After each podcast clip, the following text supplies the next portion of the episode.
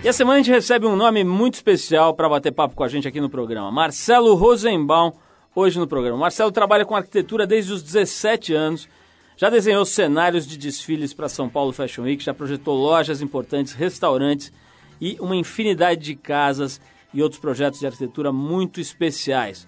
Atualmente ele pode ser visto no programa Caldeirão do Hulk na TV Globo, à frente do quadro Lar Docilar.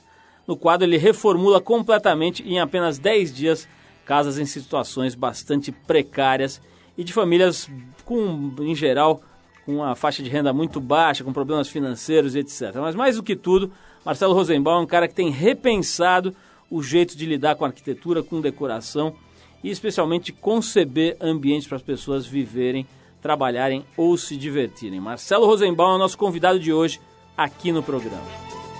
Bom, e também no programa de hoje tem a atriz Gisele Itier, a Trip Girl da edição do mês passado da revista Trip, escolhendo uma música que ela tem, é, uma música pela qual ela tem um apego especial, tem uma relação especial, principalmente agora, neste mês dos namorados.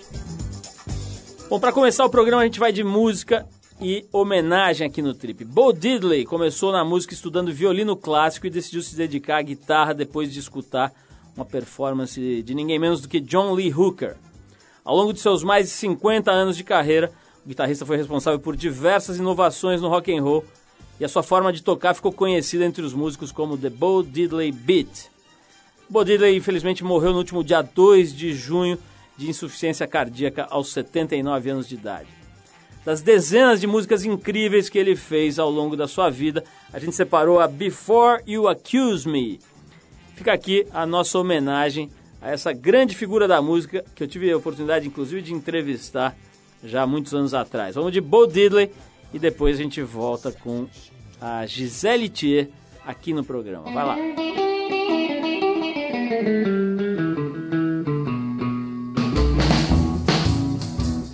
Before you accuse me, take a look at yourself. Before you accuse me, take a look at yourself. You say I've been spending my money on other women, but you've been running with somebody else. I called your mama about three or four nights ago. I called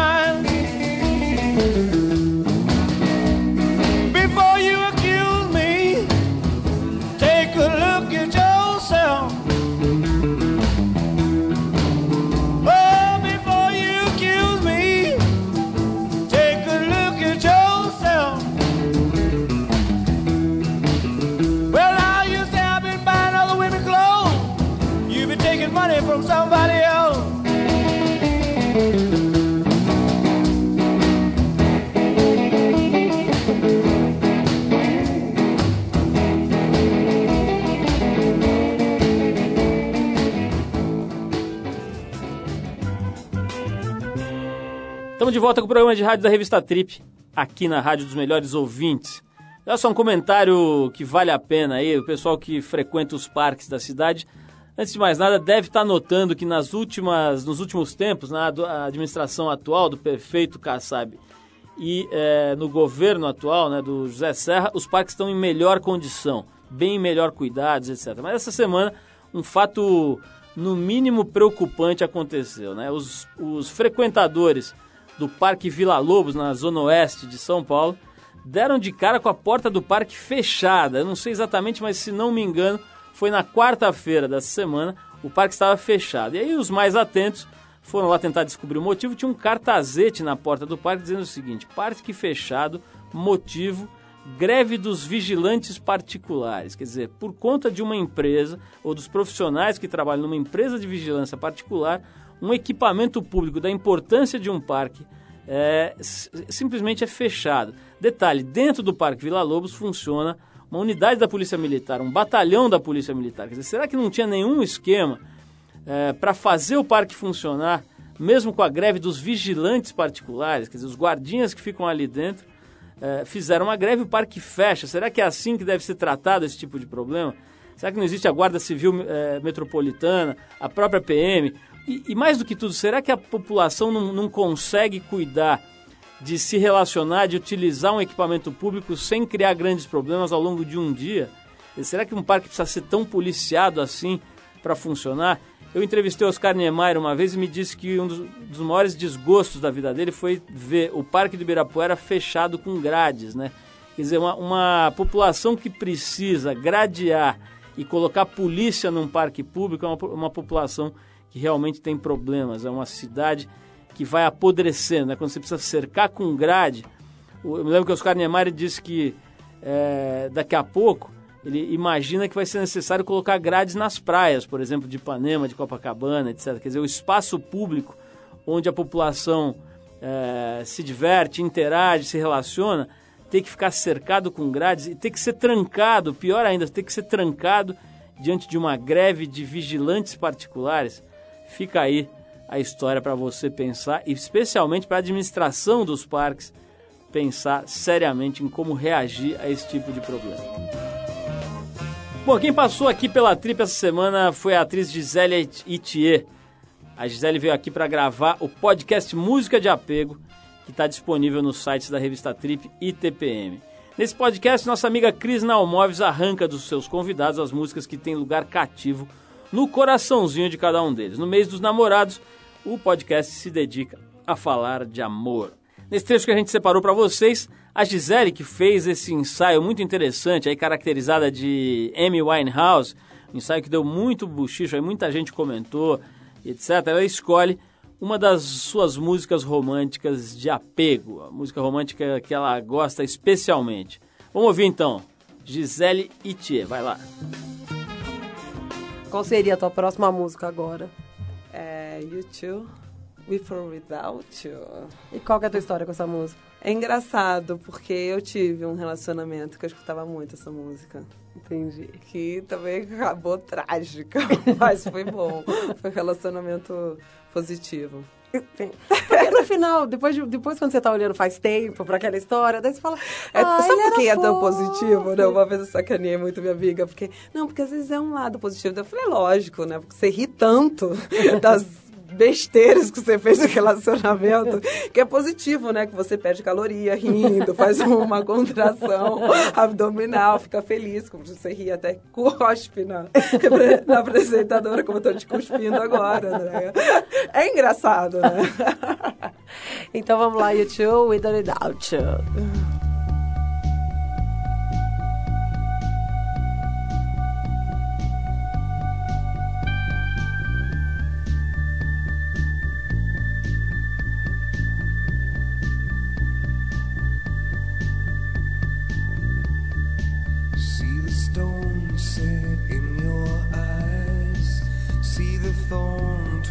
in your side. I'll wait for you.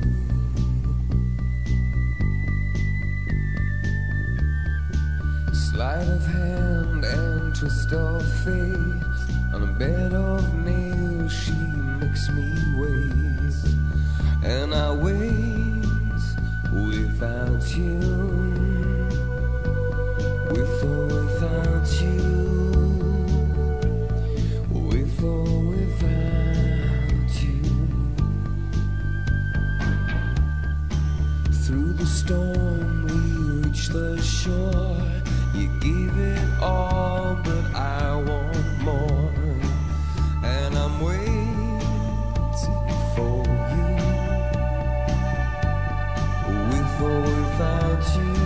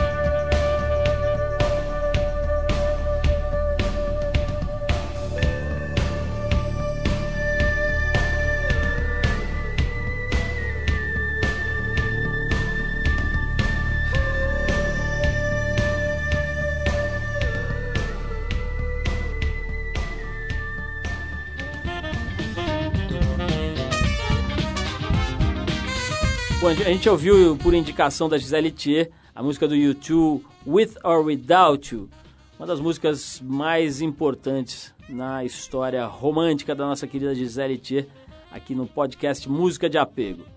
No mês de junho, o podcast Música de Apego tem o apoio do perfume novo do Boticário, que é o perfume Linked, uma opção bem legal aí para quem está a fim de presentear namorada, namorado, etc. Então a gente agradece ao Boticário porque tem é, proporcionado esse quadro aqui no programa, o podcast tem feito com que as pessoas possam vir aqui contar pra gente um pouquinho da sua visão romântica e da importância da música nessa história toda de namoro e tal. Então, se você quiser ouvir mais é, esse podcast que tem o apoio do Boticário, vai lá no trip.com.br ou no revistatpm.com.br.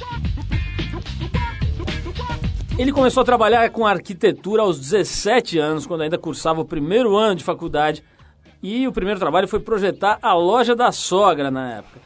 O trabalho dele, pago em calças jeans, agradou tanto que passou também a chamar a atenção de outros lojistas, né, outros estabelecimentos na região do ABC aqui em São Paulo. Aos 19 anos e bastante avesso às salas de aula convencionais, ele já montava o seu primeiro escritório. Depois de se mandar de Santo André, onde vivia, e de uma temporada na Alemanha com o designer Andreas Weber, ele caiu nas graças do badalado e um tanto snob mundo da moda paulistano. Passou anos desenhando lojas e alguns restaurantes também, mais de 100 no total, fazendo cenários de desfiles e também colecionando prêmios importantes. Hoje em dia, ele atua em diversas frentes e pode ser visto no programa Caldeirão do Hulk, por exemplo, na Rede Globo, comandando o quadro Lar Docilar, onde num, num tempo curto, né, relativamente curto, de 10 dias, ele reformula completamente a casa e a vida de famílias bem simples de partes mais distintas do Brasil. Estamos falando do Marcelo Rosenbaum, que veio aqui contar um pouco para a gente sobre essa trajetória interessante dele, mais do que tudo, além de arquitetura, design, etc., mas especialmente sobre olhar para as casas, para os ambientes de trabalho, para os ambientes de lazer de uma forma completamente original. Vai falar também com a gente um pouquinho sobre Casas Bahia. Quem sabe vai dar até uma reformada aqui no nosso estúdio, né? Dar um gás aqui no nosso estúdio. Marcelo, antes de mais nada, é um maior prazer bater esse papo. Tô até surpreso, né? Em 24 anos de programa, eu já esqueci quem que eu entrevistei, quem que eu não entrevistei, mas achei que a gente já tinha até batido um papo. Tantas vezes a gente conversou, achei que uma delas tivesse sido aqui no rádio e não foi, então é a primeira vez que É a gente bate vez. esse papo público aqui. Eu quero começar já te perguntando como é que é iniciar a carreira fazendo a casa da sogra, né? Quer dizer, acho que não tem cliente pior no mundo do que a sogra, né? Porque a bichinha já vai ser crítica, vai achar que você não sabe fazer nada e tal. E aparentemente, pelo teu caso, não, é, foi bem diferente. É, né? foi o, pé- o pontapé inicial, assim, na verdade, a gente tomando uma cervejinha na praia, foi um papo de botequim, quase como a gente tá aqui hoje, É. como você mesmo falou, que começou eu pedindo pra ela, eu pedi pra ela deixar eu fazer a loja. Eu tava no primeiro ano de faculdade, ela já tinha um projeto pronto e aprovado, era o primeiro shopping do ABC, e ela deixou eu fazer, na condição de eu fazer a obra, né, de continuar com a obra. Foi uma loucura, Paulo, assim, eu tive que varar noites, meus amigos todos indo pra balada, o shopping inaugurou, a loja não ficou pronta, eu tratando com pedreiro, com eletricista, tendo que pintar a parede, mas ficou pronto, deu tudo certo. Ela ficava enlouquecida porque a obra realmente atrasou nas minhas mãos. Imagina, primeiro, 16 anos de idade, 17 anos de idade, fazendo, coordenando toda uma obra. Não sabia o que, que entrava primeiro, se era o eletricista, o serralheiro, o pedreiro, que hora que entrava o quê. E eu lá, varando noite, e deu certo, ficou pronta a loja. E eu comecei a fazer as lojas das concorrentes. E aí eu não parei mais. Agora, Marcelo, tem uma coisa, um dado interessante, eu tenho visto aí que boa parte dos arquitetos que estão fazendo sucesso com projeção, e principalmente assim, é, repensando as noções aí, os paradigmas, etc., do, do- da atividade, não se formaram em arquitetura, né? Que, que parece que é o teu caso, né? Você acabou não terminando a faculdade, é isso mesmo? É, na verdade não deu tempo, porque assim, eu- a coisa da- do trabalho acabou tomando conta. Faltava um ano para me formar, aí eu, fui, eu consegui um estágio na Alemanha com o Andreas Weber, que é o pai do high-tech alemão, é um, cara super inteirado em todo design. E para mim eu fui lá, fiquei um ano e meio trabalhando com ele, e foi quando eu tive a noção da arquitetura, do desenho em branco, da produção, né, do- de fazer o protótipo dentro do próprio espaço do escritório. E quando eu voltei, eu já tinha todo esse meu histórico de trabalho também. Eu tentei voltar para a faculdade, não consegui, já estava envolvido com outros trabalhos, nunca consegui finalizar, mas faltava um ano. E é complicado. Hoje me falta muito essa história do diploma, né? É um grande problema. Olha só, é, é, faltar o diploma pode ser problema em alguns sentidos, mas de alguma forma você acha que você, é, essa opção por um estágio com um cara importante e tal te trouxe mais conhecimento do que traria um ano a mais aqui na faculdade? Né, Paulo, para mim, na verdade, um ano e meio foi a faculdade inteira. porque Eu tive uma noção que eu não aprendi. Eu tive uma noção de projeto e de desenho que eu não teria aprendido nesse último ano e que eu não tinha. Eu cheguei nesse escritório né, na Alemanha e tinha mais oito arquitetos, todos formados. Eles criavam, eles ficavam uma semana para criar qualquer coisa. E depois, em dois dias, eles resolviam todo o desenho técnico. Eu era o contrário. Em um dia eu tinha um monte de ideias, apresentava várias ideias, ele aprovava mais do que uma, só que eu demorava mais de um mês para conseguir resolver isso. Eu já tinha praticamente meu curso inteiro feito, já estava no último ano de faculdade. Já tinha feito mais de 40 lojas, mais de, sei lá, 30, alguma coisa, um número grande de trabalho, assim, aqui mesmo no Brasil. E me faltava essa parte técnica. E foi isso que eu aprendi lá. Foi lá, eu fiquei assim, eu entrei a fundo, eu saía tipo três da manhã, enquanto eu não conseguia desenhar. Agora, quando você fala que o, que, o, que, o, que o diploma te faz falta hoje, em que, em que situação você sente falta disso? Legais, né? Na situação. Ah, legal. unicamente- A única é, não, com certeza. Você não pode, por né? exemplo, assinar um Eu não posso projeto. assinar projeto, eu tenho uma equipe, né? Hoje o escritório é meu nome, mas eu tenho uma sócia arquiteta, o escritório é registrado no CREA, a gente paga todos os, os impostos, tudo certinho, só que eu sou arquiteto. E sempre tem essa. Eu fico com esse pé atrás, eu falo, amanhã eu vou ser preso.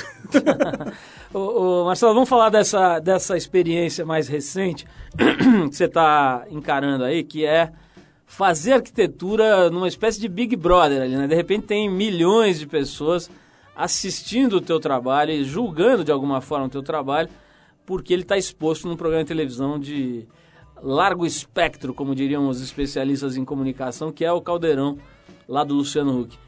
Como é que tem sido essa experiência de ser avaliado, analisado, supervisionado por alguns milhões de pessoas?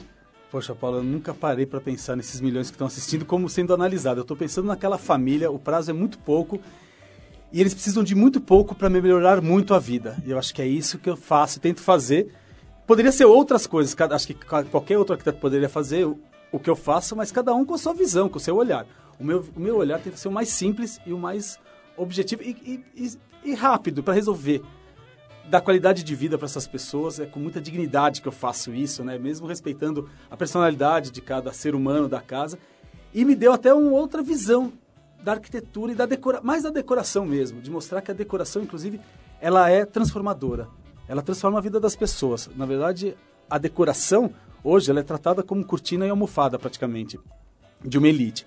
Eu acho que a elite é a que menos precisa da decoração. Marcelo, eu tenho visto que alguns profissionais que têm encarado desafios como esse que você está encarando é, recebem críticas na turminha, assim, por exemplo, Drauzio Varela, né? Quando ele começou a ir para a mídia, aliás, muito orgulho, o nosso programa foi talvez o primeiro veículo de comunicação que abriu espaço aí para o Drauzio Varela, ainda em outra emissora, mas enfim, o Drauzio Varela é um caso, ah, acho que a própria Glorinha Calil é outro caso. Quer dizer, quando um profissional que está acostumado com o seu ambiente, está confortável no seu ambiente, de repente sai dele e vai para a mídia de massa, não é, é, incomum, quer dizer, é frequente ver a turminha ali criticando, fazendo certos, é, é, colocando certas objeções, certos questionamentos. Eu queria saber se rolou isso com você no mundinho aí da decoração e da arquitetura ou não. Mas antes a gente vai fazer um break aqui para ouvir uma música. A gente separou uma música aqui do, dessa banda de rock alternativo que é a Blind Melon. Foi criada em 89 e antes da, da primeira turnê em 94, ela costumava só abrir os shows de nomes, por exemplo, como Neil Young e também do Lenny Kravitz. Depois a, a banda durou poucos anos e acabou se desmanchando depois do cantor, que era o Shannon Hoon, amigo de infância do Axel Rose, morrer de overdose na turnê dos caras em 95. Bom, embora ela tenha durado pouco tempo, a banda Blind Mellow deixou alguns sucessos importantes, entre eles essa música que a gente vai tocar agora, que é a No Rain, de 92, é, do Blind Melon. Depois do Blind Melon a gente volta para saber se Marcelo Rosenbaum foi ou não crucificado nas rodinhas do restaurante Spot. Vamos lá. All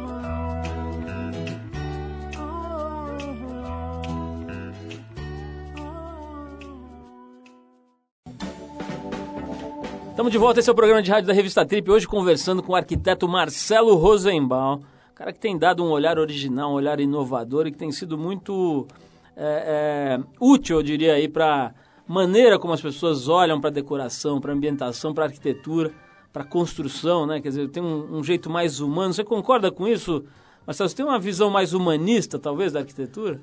Eu acho que sim, Paulo. Acho que é esse o caminho, assim, de olhar para o ser humano e tentar fazer uma coisa única, customizada. É uma coisa que talvez só a pessoa mesma conseguiria fazer.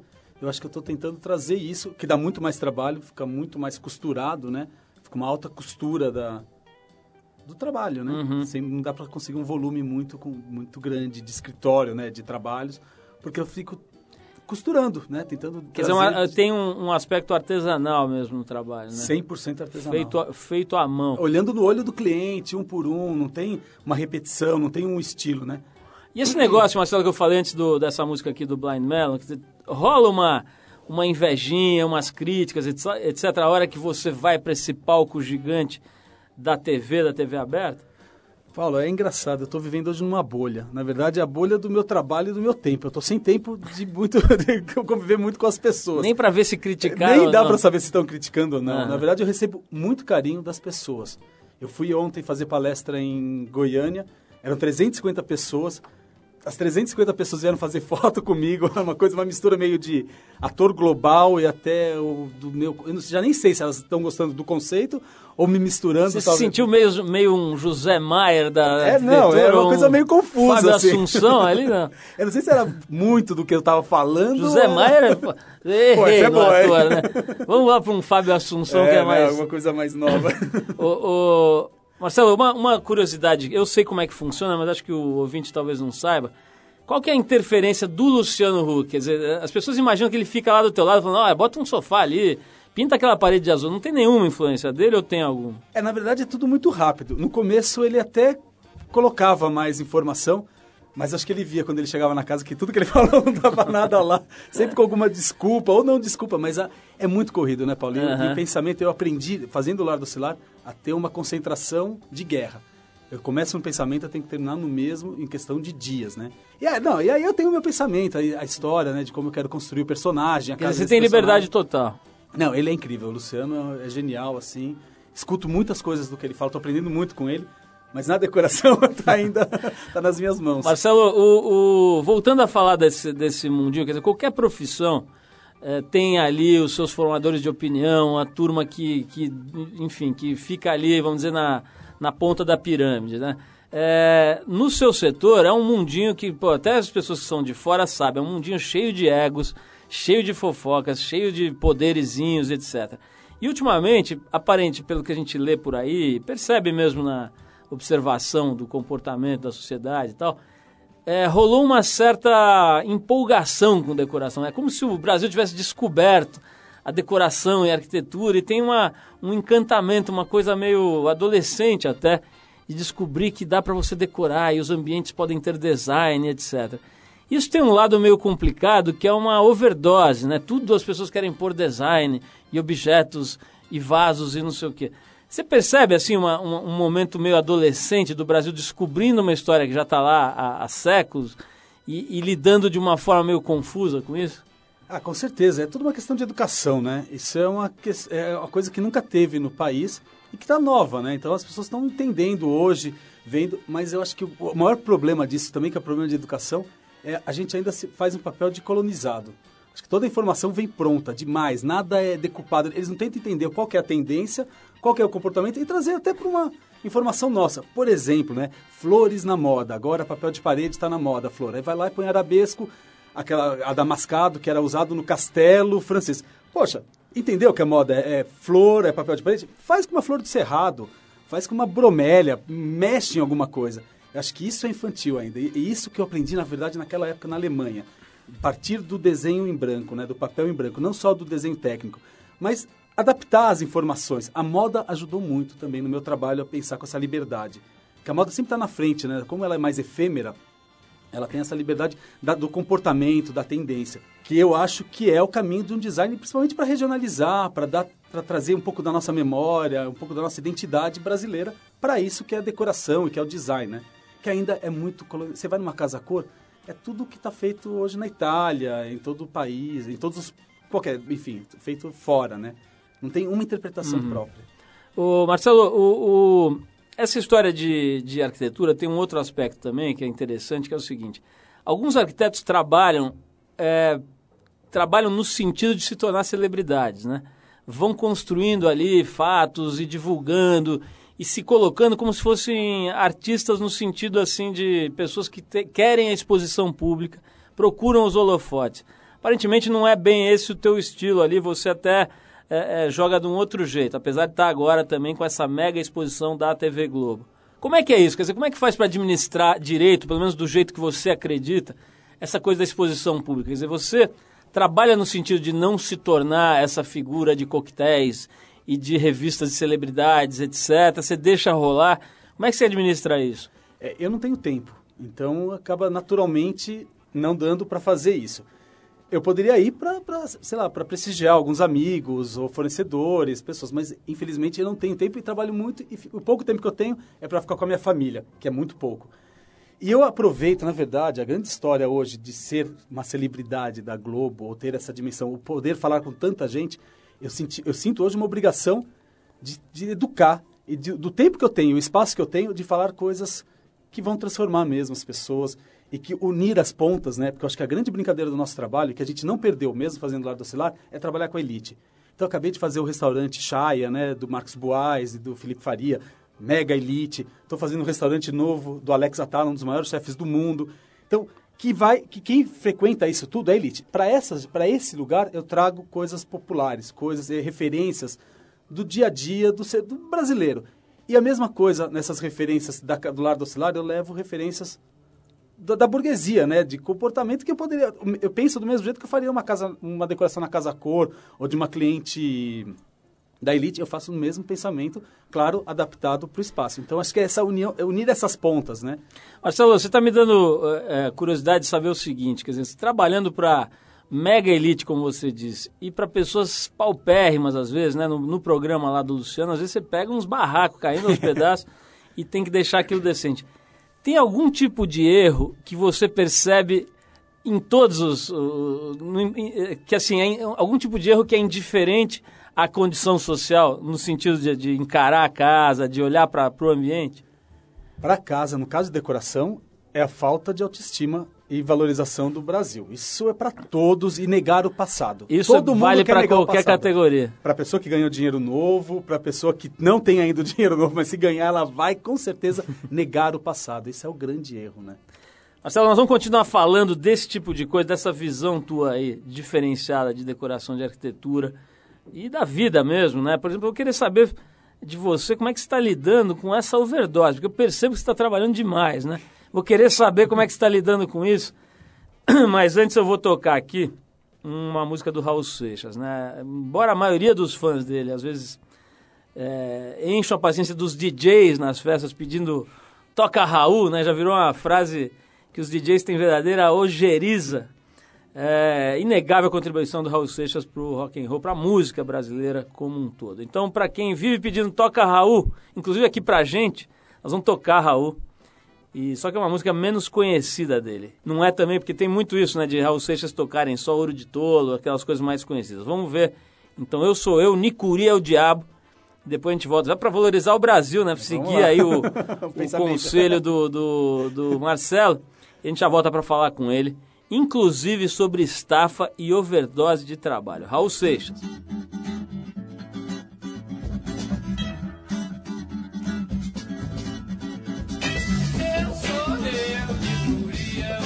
Eu sou eu, de é o diabo.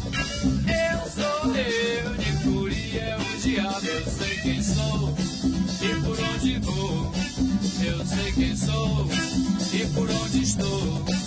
Eu aguento a barra, limpo da Tijuca. Se vou lá no fundo, fundo minha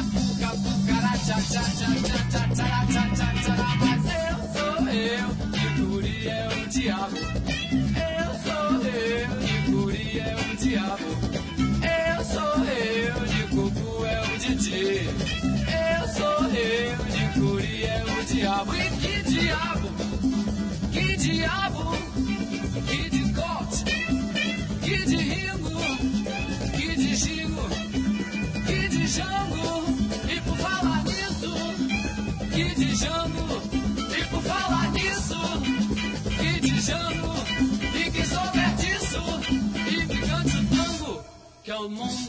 Será una porquería, ya lo sé.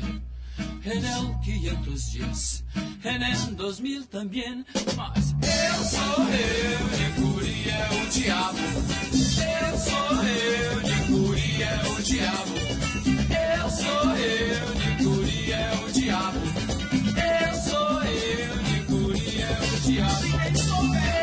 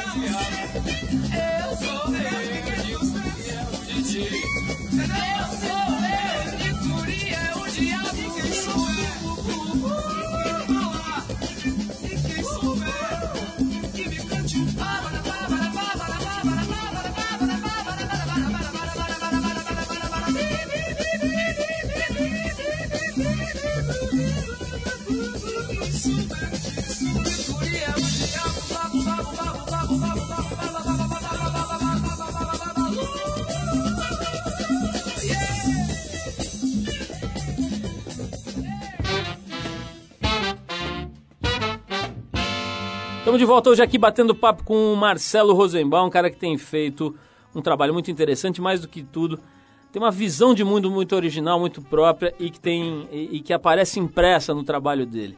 Marcelo, a gente estava falando aqui antes de parar para ouvir o Raul Seixas, de um aspecto que está cada vez mais presente no nosso trabalho na Trip. A gente faz hoje 14 revistas, quer dizer, circula por campos muito diferentes, né? mas está sempre pensando em gente. No final, nosso trabalho aqui é observação de pessoas, de comportamento humano, individual, em grupo e tal. E esse assunto está cada vez mais pulsante, que é o seguinte. Hoje, é, trabalhar e ganhar dinheiro, a economia jogando a favor e a tecnologia também, não é o mais difícil. O mais difícil é se manter equilibrado, é se manter minimamente numa situação razoável de vida, né? E não se deixar levar, arrastar por esse tsunami de oportunidades, de dinheiro de, e de competição, né? Quer dizer, no fundo, tem toda uma competição, um ranking, avaliação dos profissionais, seja um, um gari, ou seja um mega CEO, empresário e tal. No fim, ele está correndo atrás de um pote de ouro que nem sempre é pote e nem sempre tem ouro. Queria saber de você, quer dizer, como é que você, a hora que para para pensar, tem as palestras, tem os projetos, tem o programa de televisão e tal, tá valendo a pena essa correria ou de vez em quando te dá uma travada aí? É, eu acho que eu estou num momento de vida que parece que tudo está valendo muito a pena. Eu acho que que me segura nesse momento, assim, é isso, porque os projetos que vêm tem todas, tem- todos estão muito, tão muito coerentes com o nosso pensamento e difícil de falar não. O difícil também é falar não para a família, né? Eu acho que o que vira hoje, por exemplo, outro dia, essa semana eu consegui levar dois dias meus filhos, minha filha para a escola. Virou um evento, não foi simplesmente levar minha filha para a escola, a gente foi cantando, dançando, meu filho menor foi junto. Então isso virou um evento. De repente, se eu tivesse todos os dias para levar minha filha, não, nunca teria sido um como esses dois dias. Então isso é um ponto. E o outro é do escritório, como eu falei, é uma obrigação minha hoje acho que dá, responder essa história desse meu pensamento mesmo, de levar, unir essas pontas, inclusive quem mais precisa, com decoração mesmo. E estão aparecendo muitos projetos. Inclusive, de eu ter saído na capa da, da Trip foi uma coisa transformadora na minha vida, assim. Deu um grande, uma grande alavancada, impressionante. Virou um marco, assim. Pô, legal. Pessoas legais foram me procurar, assim, o presidente do Banco Internacional de Investimentos mora fora do Brasil para projetos sociais, falando, ó, o dia que você tiver um projeto, vamos lá, enfim. E aí as coisas vão acontecendo. Então, tem que administrar, sim. Agora, você falou, você mencionou a tua entrevista à, Trip, Marcelo, foi Páginas Negras, capa, etc. E uma das coisas interessantes, você falou muitas coisas legais ali, mas uma das coisas interessantes é que você falou que você queria fazer um projeto bem popular, com as Casas Bahia, etc. E eu soube depois que um cara da Casa Bahia te procurou, né? Quer dizer, como é que foi essa história aí? Rolou mesmo? Não, não rolou. Não rolou. Mas eu acho que tem um caminho aí, tem um caminho muito bom. E que, na verdade, eu falo Casas Bahia, mas eu falo o segmento, né? O Claro. segmento popular. E que é, que é melhor representado pela Casas Bahia. Falando Mas sobre- eu vou fazer, não tem jeito. Não sei se é Casas Bahia o que, que vai ser, mas esse é o projeto mesmo. Com foco Isso- no popular de verdade. É, né? ou construção. É um momento legal, porque tem toda essa, essa volta e meia tá nos jornais aí, tal, essa ascensão das classes C, D e E. Os caras, assim, mal ou bem, o país está conseguindo trazer esses caras, inserir a turma que tem menos dinheiro num, num- num sistema um pouco mais razoável. Estamos longe de, uma, de um equilíbrio na divisão das riquezas, muito longe, mas existe, também não dá para negar que não, não tem aí um processo de inserção. Mas, o, o Marcelo, tem uma coisa que eu queria ouvir tua opinião, que é o seguinte. Outro dia eu estava olhando aí a cidade, né, a gente está sempre prestando atenção e tal, e começo a notar que tem alguns cantinhos da cidade de São Paulo que estão um pouco mais interessantes. Pessoalmente, por exemplo, eu gostei dessa ponte estaiada aí, eu vi gente criticando, falando que não sei o quê. Pessoalmente, me pareceu um equipamento urbano importante e, e com uma visão arquitetônica, não é uma ponte como as outras todas, né? Uma ponte seca, quer dizer, tem toda uma, uma visão ali mais inteligente. É, e de repente você começa a olhar para cantos da cidade que vão se recompondo. É como se fosse um tecido que vai sarando em alguns lugares, né? Claro que tem feridas horrorosas, né? A cidade tem realmente aspectos feios, horrorosos e tal. Mas eu mencionei no começo do programa aqui, por exemplo, o Parque Vila Lobos em São Paulo, que é um parque que está belíssimo, bem cuidado e tal. Como é que é? Você acha que São Paulo tem futuro como cidade? Você acha que é uma cidade bonita, feia?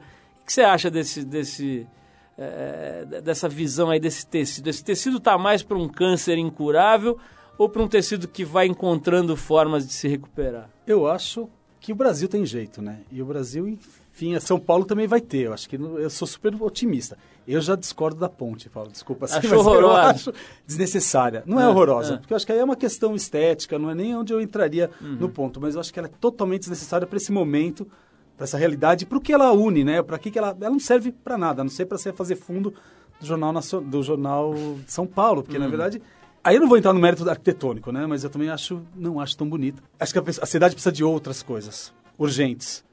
Meios de transporte, enfim, essa Rebouças que é uma, uma loucura, né? Ficou uma porcaria, né? Qualquer hora do dia você anda. Então, acho que essa qualidade de, vi de vida de São Paulo, para quem anda, né? Para quem se locomove na cidade, acho que esse é o maior problema.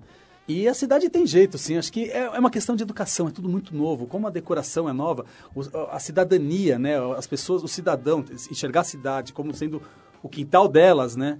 Ou a parte da casa delas, acho que esse é um grande começo, né? Marcelo, numa altura aí do, do papo, você falou na- em moda, né? Bom, a moda são os adesivos florais e tal.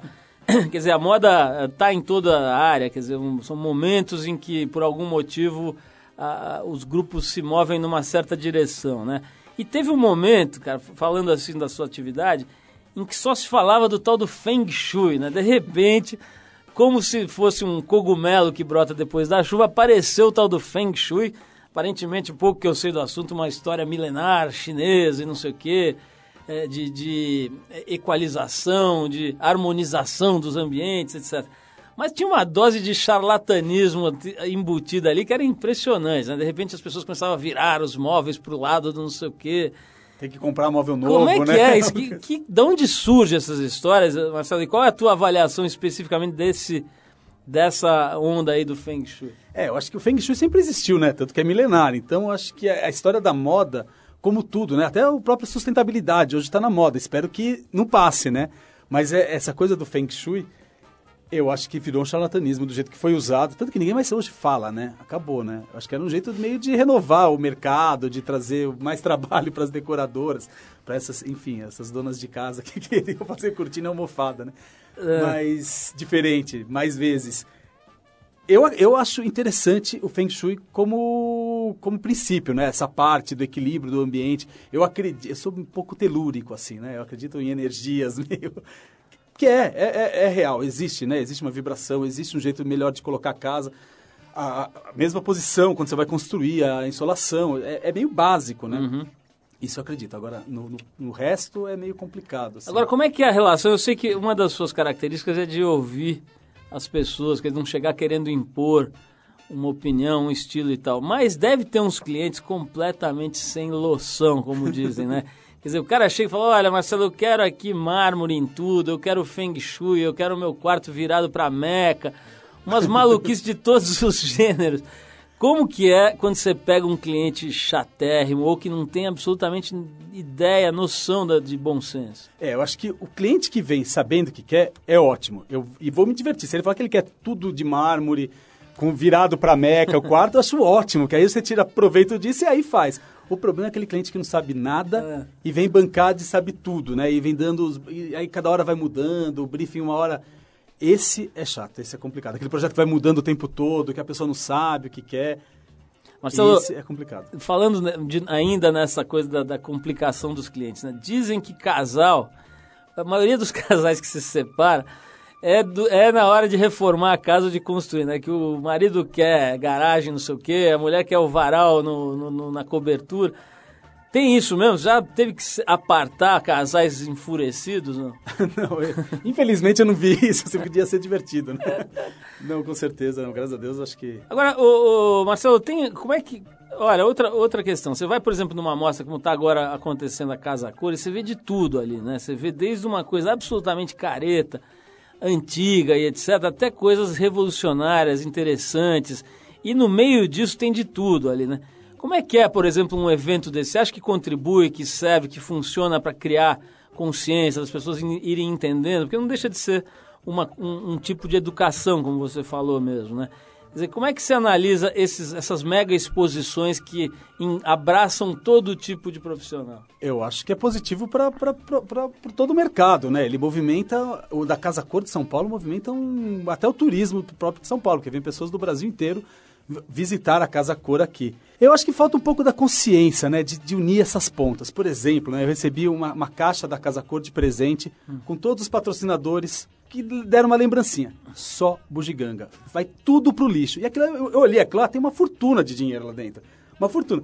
Era melhor pegar todo esse dinheiro é o cara da tinta, é o cara do móvel. Vai fazer, sei lá, uma, uma instituição de caridade. Pega esse dinheiro, reforma, sabe? Alguma casa, um, uma creche. E aí pega e põe num livro, já que é para fazer, né? Para mostrar.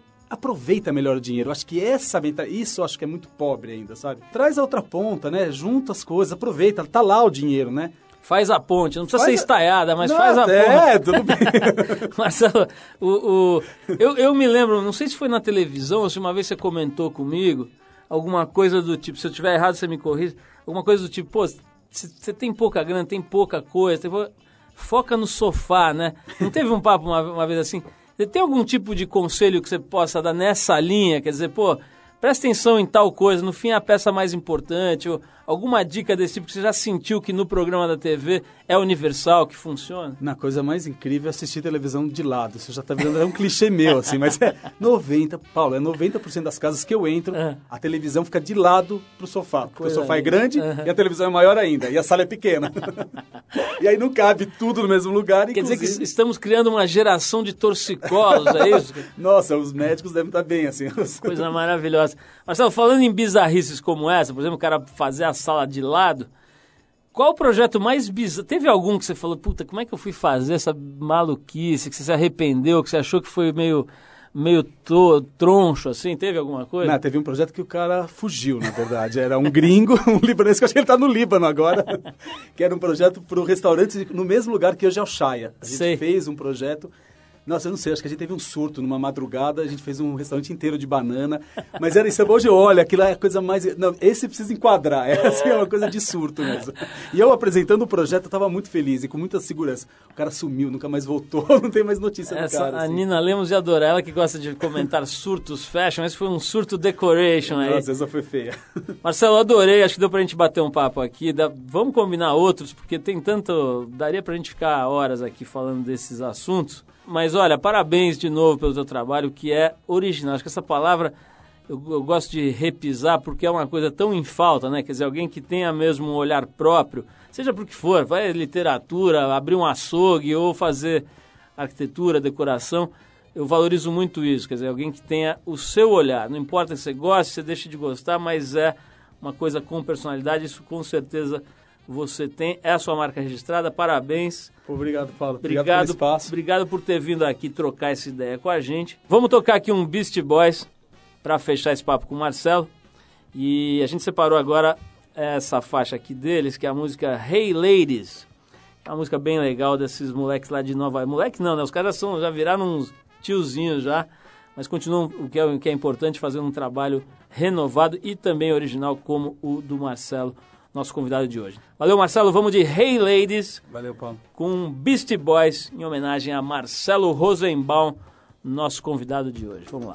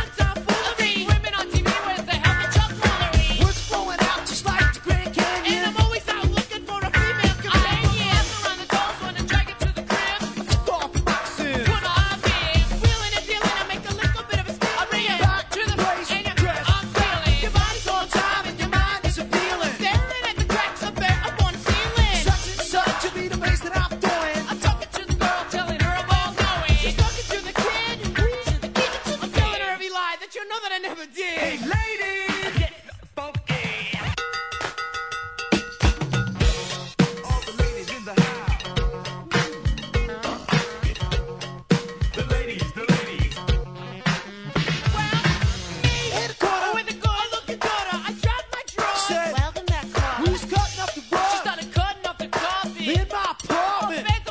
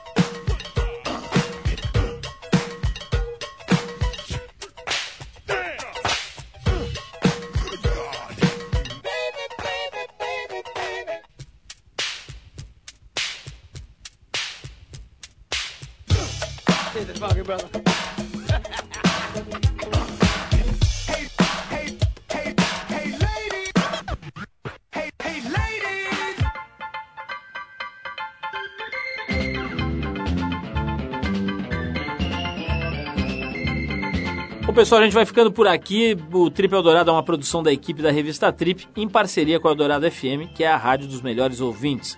A apresentação é de Paulo Lima, com participação excepcional e esporádica de Arthur Veríssimo. Coordenação de Endrigo Kiribras. Produção e edição Alexandre Potashev. Para falar com a gente é só escrever para radioarrobatrip.com.br ou entrar no www.tripfm.com.br, onde você pode dar sugestões de músicas e de convidados vai encontrar um arquivo para escutar e baixar para o seu tocador de MP3, diversos programas nossos aqui de várias épocas, enfim, um site bem completo. Na sexta às 8 da noite a gente volta com mais um Triple Dourado inédito. Um abração e até lá.